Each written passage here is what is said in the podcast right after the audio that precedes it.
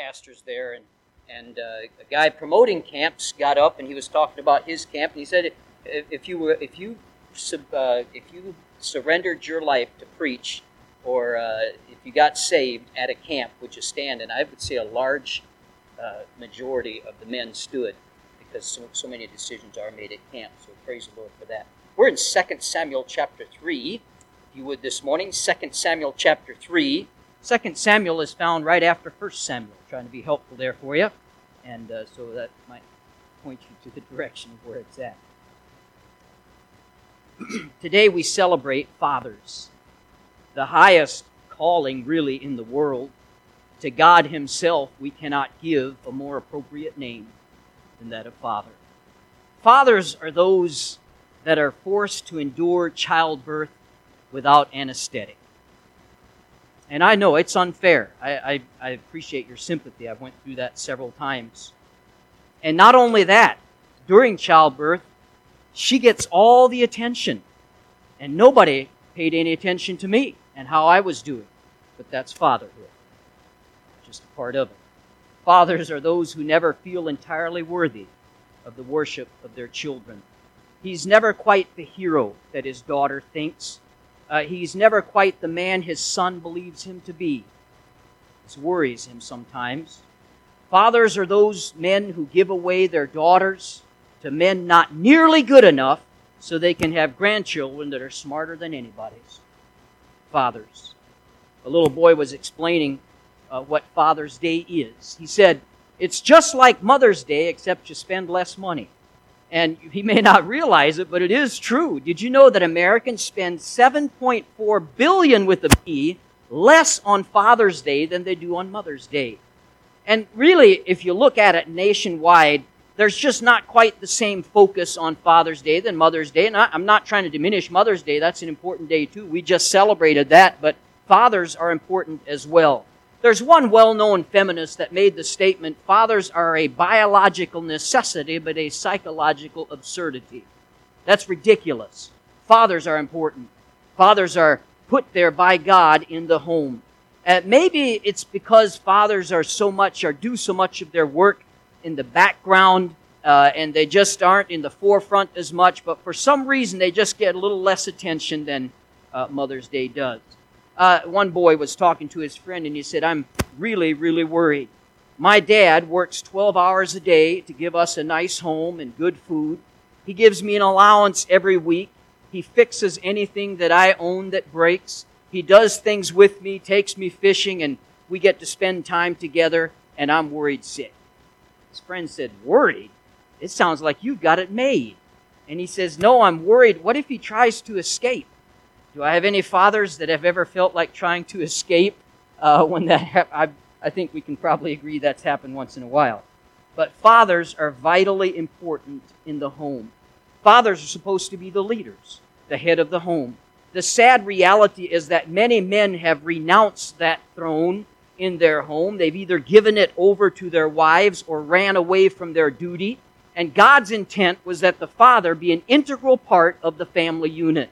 Without the father, the unit breaks down. I mean, I'm a big fan of statistics, and I, you probably realize that because I spout them out once in a while. But let me give you a few statistics here. 90% of homeless and runaway children are from fatherless homes. 9 out of 10. 80% of rapists come from fatherless homes. 71% of teenage pregnant mothers lack a father. 63% of youth suicides are from fatherless homes. 85% of young people in prisons grow up, uh, grew up in a fatherless home. The children that do not have fathers in the home, active fathers, are twice as likely to drop out of high school. They're twice as likely to end up in jail. They're four times more likely to have behavioral or emotional problems. Are you starting to get the picture this morning? Dad, you are important. You're important to the family. It's hard to survive without you. In our culture today, there's a, uh, there's a war on the very family unit that God set up. We call it the nuclear family mom, dad, and children. There's a, there's a war on that today. Even the gender in that family, uh, they are trying to attack. At stake are our children and our future. And Dad, I submit to you today, you are the glue that'll hold this together going forward. Now, today I want to look at a man in Scripture uh, who was a good man. Uh, in fact, the Bible says much, dedicates a lot of the Old Testament. They talk about him in the New Testament. He's famous even uh, to, the, to Israel today. Uh, he was a great man in the Old Testament when he lived. He accomplished much. He uh, has had thousands of messages preached about him. He's probably had that many books written about him as well. He's a great man of God in the Bible, but he was a bad father. Let's look at him today. 2 Samuel chapter 3, start at verse 2. And unto David were sons born in Hebron. His firstborn was Amnon of Ahinoam the Jezreelitess, and his second son, Chileab of Abigail, the wife of Nabal the Carmelite, and the third, Absalom, the son of Maacah, the daughter of Talmai, king of Geshur, and the fourth, Adonijah, son of Haggith, and the fifth, Shephatiah, the son of Ab- Abital, and the sixth, Ithream, by Eglah, David's wife. These were born to David in Hebron. Today I want to talk to you for a few minutes here. We'll look at a few more verses. A good man and a bad dad. A good man, but a bad dad. Father, I pray you'd help us to encourage. We do not, I, I do not want to discourage anyone today. I want to lift up, encourage, but I also want to warn and I want to challenge our men to be good fathers. We pray in Jesus' name, amen. King David was a great man of God. God anointed him king. As a boy, God used him to kill a giant. We know that story, 1 Samuel chapter 17. Uh, he was just a 17 year old showed up on the battleground and everybody is quaking in their boots over this giant. And this boy goes out and defeats the giant with God's power. The Bible says he was a man after God's own heart. Uh, he was a he was a great man, as I've said. And by the way, today as we talk about some of the failures in his life, I don't want to diminish anything he was for God. My point is today that we can do some good things and we can fail in other areas. And I'm simply wanting to point some things out in David's life I feel uh, that he failed in. That does not diminish the man that he was. Our, in our passage today, it tells us of some of David's children Amnon, Chileab, Absalom, Adonijah, Shephatiah, and Ithream. Every one of these first six sons had a different mother. It is true that polygamy is, was common in ancient days, especially with kings and, and uh, patriarchs there, but it does not, just the fact that it was common or accepted in society, does not negate the fact that, as Scripture consistently showed, polygamy always brings terrible results, infighting, rivalries, murderous intrigue, and all kinds of family problems. God set forth marriage in Genesis chapter 1 and 2. Uh, the Bible says He made Adam, and you know the story of creation, how Adam was alone, and God said it's not good for man to be alone, so He put him to sleep, and He took out a rib uh, to make uh, Eve his wife. As a little boy, heard that story in Sunday school, and and how God uh, put Adam to sleep and took out a rib, and uh, then made, uh, made gave him his wife from that rib, and and he had eaten lunch, and something wasn't sitting right, and he's on the couch, he's holding his side, and his his stomach's hurting, and his mom says, What's wrong? He says, Really hurting on the side. She says, Well, what do you think is wrong? He says, I think I'm about to have a wife. Uh, and but here's what happened to Adam. You know the story. Adam Adam was put to sleep, and God took out a rib, created Eve, and that's all He created. He didn't create a passel of women. He created one woman, Eve.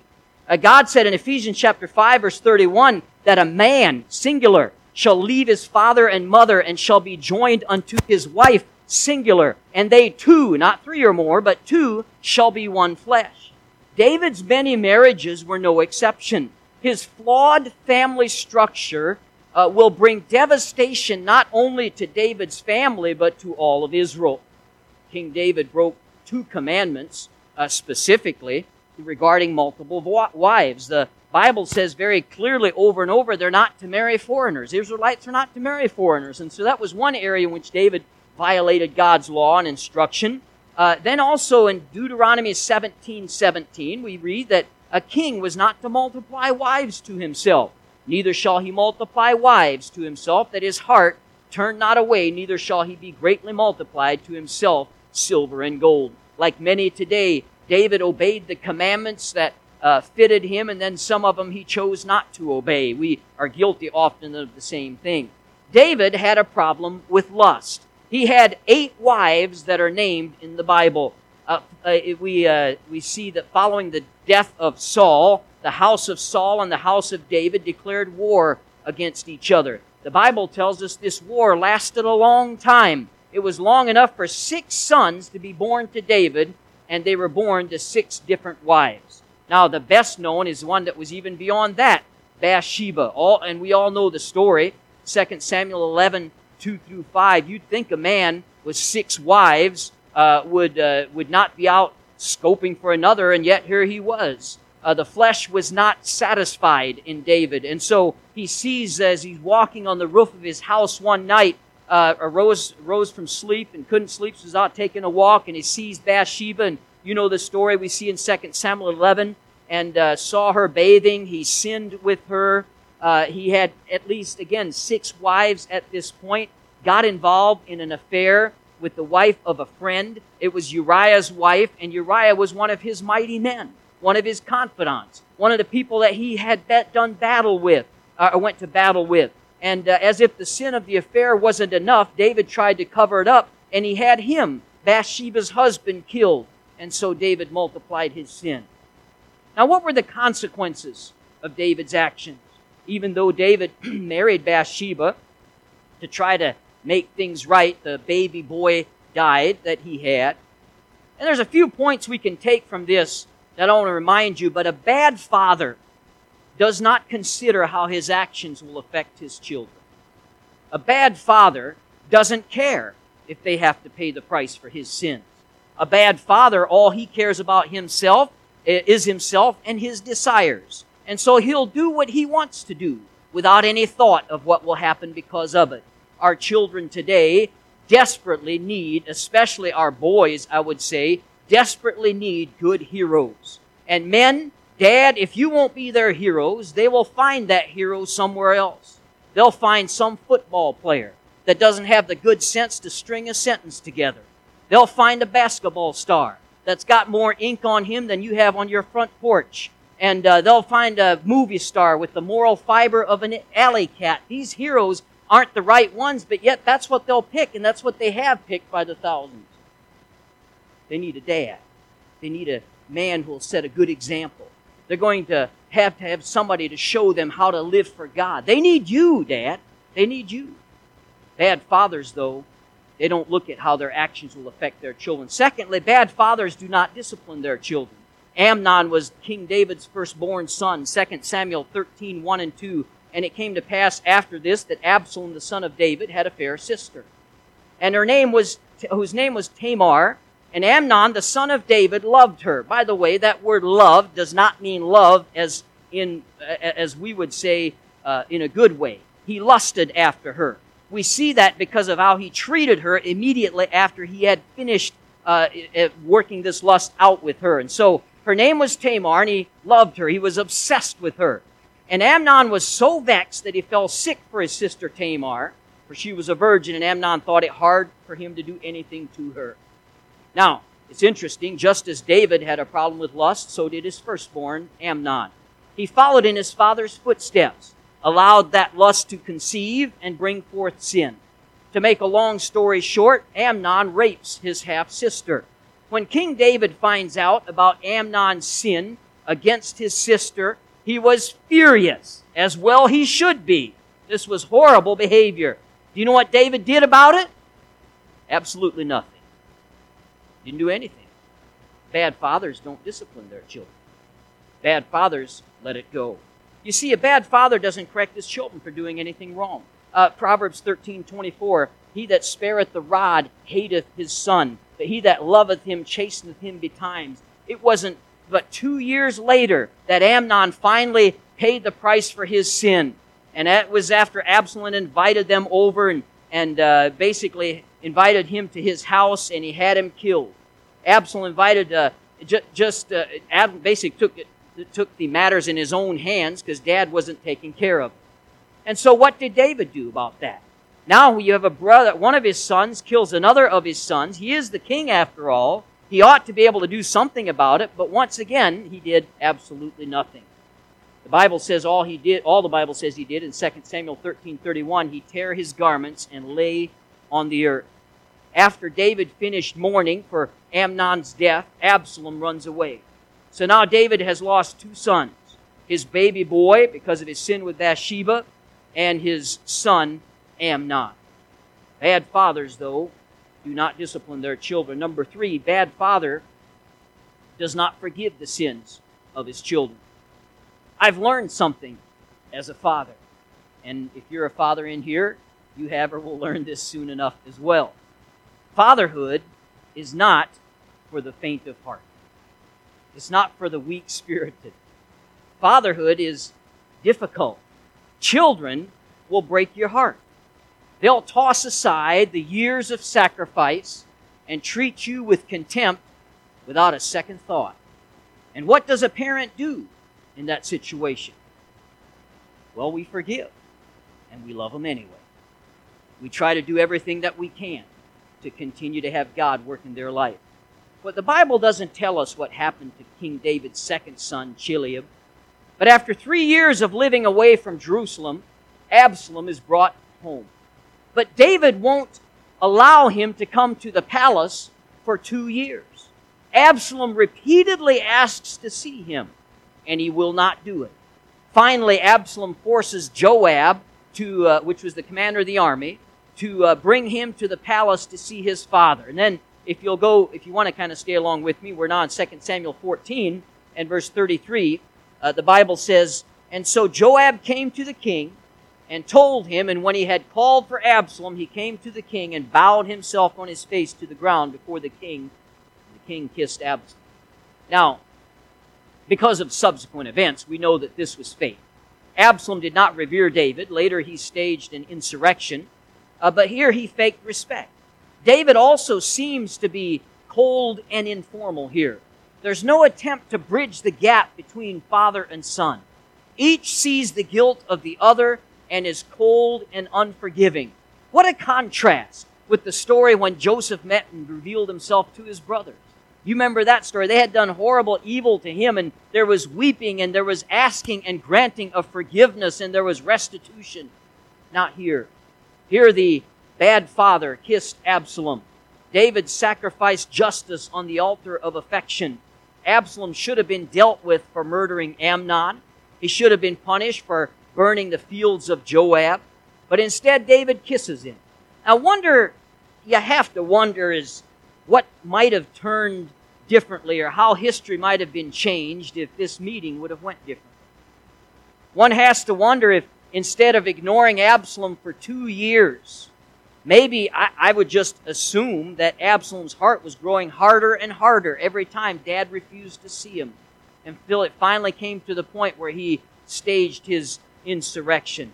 I wonder if instead of ignoring Absalom for two years, if David would have dealt with it and forgiven him, what might have changed in their relationship. At any rate, the sin went undealt with.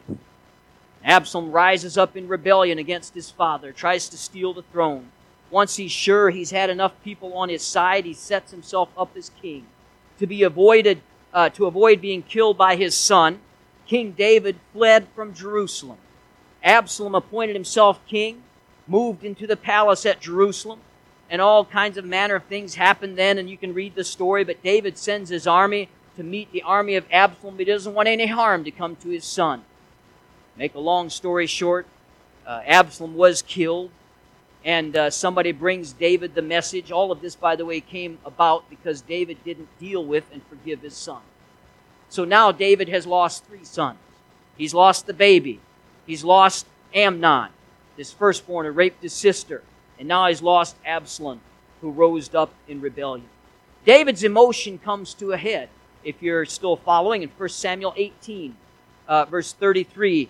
Uh, and the king was much moved, and went up to the chamber over the gate and wept as he went and said, Oh, my son Absalom, my son, my son Absalom, would God I had died for thee, O Absalom, my son, my son. Yet the failure of David was the cause of the crying. He failed to raise Absalom properly. He failed to punish him for his crime, uh, which happened because he failed to punish Amnon for his crime. It just goes back and back. Bad father doesn't discipline his children. A bad father does not uh, take care of those problems. You know, if we look even in our own lives, as you can see with David, a lot of our sorrow can be traced back to the failure of our God given responsibilities. We fail in what God wants us to do, and later it brings sorrow. Well, let's move on with David. Maybe he did better with his fourth son. Let's look what happened to him. Adonijah, the fourth son, isn't mentioned until 1 Kings chapter 1 when David is about to die. Seeing his father's about to die, Adonijah sets himself up as king. He doesn't even wait for David to anoint him or appoint him king, or he doesn't even wait for David to die. He just calls himself king. He's so much in a hurry to do it. It appears he's just as rebellious as his older brother Absalom. Uh, why was this, by the way? Here's an interesting verse if you're continuing on 1 Kings chapter 1, verse 6. 1 Kings chapter 1, verse 6 tells us an interesting thing here about David in the way that he dealt with Adonijah. And his father had not displeased him at any time in saying, Why hast thou done so? Now think about that statement. You think Dr. Spock invented all his ridiculous ideas? No, it was in place long before then. Uh, here's David. He was a dad, according to this verse, who never said no. This probably applied to all of the dealings with his sons. Never asked them, Why did you do that? And sometimes, as dads, we have to do that. We have to set our children down. We have to hold them accountable. We have to discipline at times. We have we are we are there to shape and mold them into the young men and young ladies they're supposed to be. David didn't do that. If a parent never holds a child accountable for their actions, guess what? They'll do whatever they want. They will not pay attention to the consequences of their actions. In fact, the Bible tells us in Proverbs 29 15, the rod and reproof give wisdom, but the child left to himself bringeth his mother to shame. Raising children is a great responsibility. David, as a bad father, ignored his responsibility, and his children paid the price. When word came to David that Adonijah had anointed himself king, he didn't say anything to Adonijah, didn't deal with the rebellion. Again, to make a long story short, uh, David anointed Solomon as king. Uh, Solomon eventually had Adonijah killed for treason. So now King David has lost four sons. He's lost the baby. He's lost his firstborn Amnon. He's lost Absalom. And he's lost Adonijah. This is a heavy price to pay for the neglecting of his responsibility as a father. My challenge to you today is to be a dad, is not to be a good man and a bad dad. This can happen to every, this temptation is there for us as men. We can be respected at work. We can be highly esteemed by our friends and neighbors and fail as a father. This was David. This is true of many even today. We can identify with David in our text as a good man and a bad father. He knows how to be king, but he does not know how to be a daddy. He can slay giants, but he can't handle small children. He knows his way around the palace, but he's lost in the home. He's mighty on the battlefield, but he's helpless in the nursery. He can wrap women around his finger, but he cannot reach the heart of his son. David is a good man who's a failure as a father. He didn't abandon them, yet they suffered neglect. He gave his boys what they wanted, but he did not give his boys what they needed. He was not a good dad. David has been in many fights. He's won many battles. He done great things, but he lost, I believe, in this realm of fatherhood. He is loved by his people. He's cherished by his God, but he's a dud for a dad. We see the agony of the daddy and the pain of the father when he says, Oh, my son, my son, Absalom. This is a bitter and awful scene. It's not the cry of a king, it's the cry of a father who knows he has failed. Not a warrior who's lost a battle, but a daddy who's lost a boy. David gained a kingdom, but lost a son. And in that way of speaking, David was a successful failure. He was successful in much. He's a failure in a little bit here that mattered so greatly. David succeeded where he least expected. He failed where it hurt the most. Failed as a father. What a shame to succeed in everything and yet fail as a father. How awful to succeed in the eyes of the world but fail in the home. What a disgrace to be admired by others and despised by your own. What we find in David, so sadly, is true we find in many men today. A success in the world and a failure at home. Don't let that be you, dear friend. Now, why was David such a bad father? I've just got four quick things we'll look at before we close. Four reasons that David failed his job as a father. Number one, he was too busy for his family. Parenting takes time, doesn't it? Parenting takes a lot of time. If we as fathers are too busy with our lives and with our work, we'll never succeed in being good dads. I read this heartbreaking story with a timid voice. The little boy greeted his father when he returned from work. Daddy, how much do you make an hour? he asked. Irritated, the father re- responded, Look, son, not even your mother knows that. Don't bother me now. I'm, not, I'm tired. But, Daddy, he said, just tell me, please, how much do you make an hour? Finally, after he had asked several times, Dad gave up and replied, I make $20 an hour. Okay, Daddy, he said, can you loan me $10? And now he got upset, Dad did. So that's the reason you're asking. So you can look at me as an ATM. Go to bed and don't bother me anymore. Father was meditating after the son walked off tearfully, what he had said, feeling guilty. I think every single one of us fathers has been there before, feeling kind of bad about what he had done. And so he went into his son's room, and maybe his son wanted to buy something special, and trying to ease his own guilt, he goes to his son, son's room. He says, Are you asleep, son? He says, No, I'm still awake. He says, Here's the $10 you asked for earlier. And oh, he lit up. He says, Thanks, Daddy. And he says uh, he reached in under the pillow and he pulled out his own $10. And he says, Now, with your $10 and my $10, I finally have enough. What do you have enough for? He says, I want to buy you for an hour. Had worked $20 an hour. Only way he felt he could get it. How many of us could that apply to today? And he asked the question, Daddy, can I buy you for an hour? I really believe children spell love T I M E and it costs more than M O N E Y. Time. Time is so valuable. Al- Abigail Van Buren said if you want your children to turn out well, spend twice as much time on them and half as much money. Give them time. Teach them. Take them fishing. Toss a ball with them.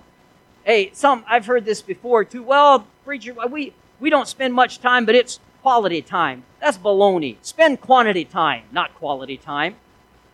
Make it, make it uh, an investment that you put into your children. Give them time. Charles Francis Adams was a 19th century diplomat. He kept a diary. One day he wrote in that diary these words Went fishing with my son today. A day wasted. His son, Brooks Adams, also kept a diary, which is actually still in existence today. And that same day, Brooks Adams wrote these words Went fishing with my dad today the most wonderful day of my life. The father thought he was wasting time.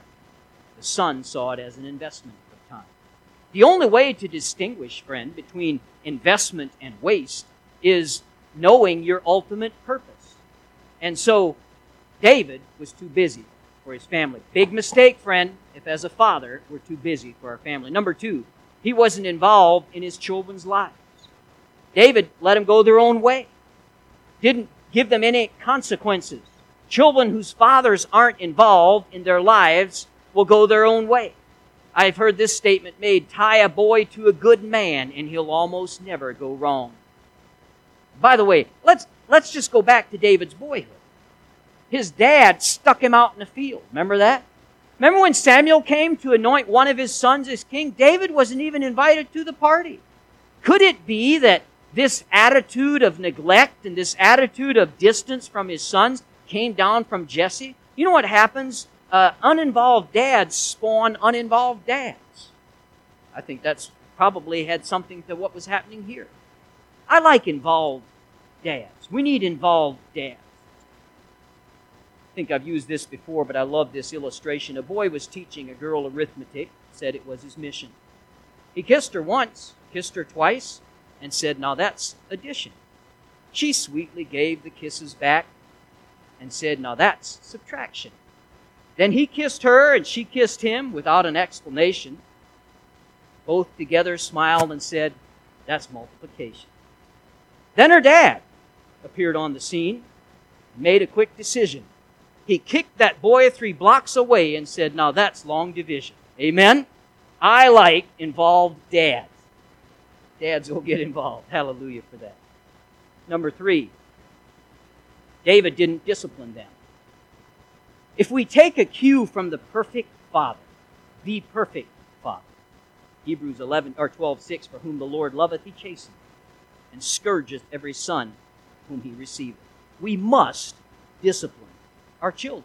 Proverbs 29, 17, correct thy son, and he shall give thee rest. Yea, he shall give thee light unto thy soul. So if we as fathers don't discipline our children, guess what? The world will. Oh, preacher, I don't believe in spanking my children. If you don't, the world will spank them, and they don't love them like you love them. They'll destroy them, and you could save them. We need to discipline.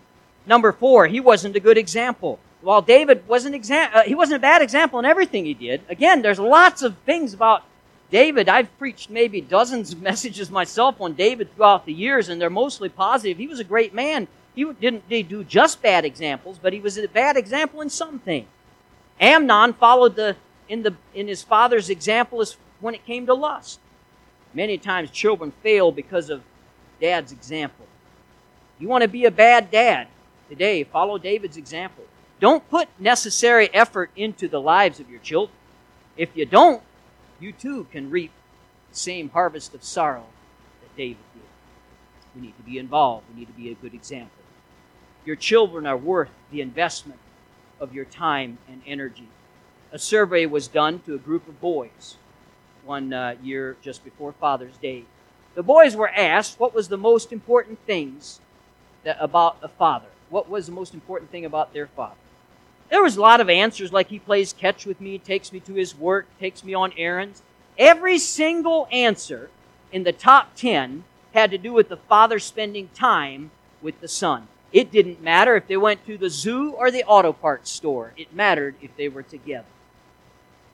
It's so important. Children, especially boys.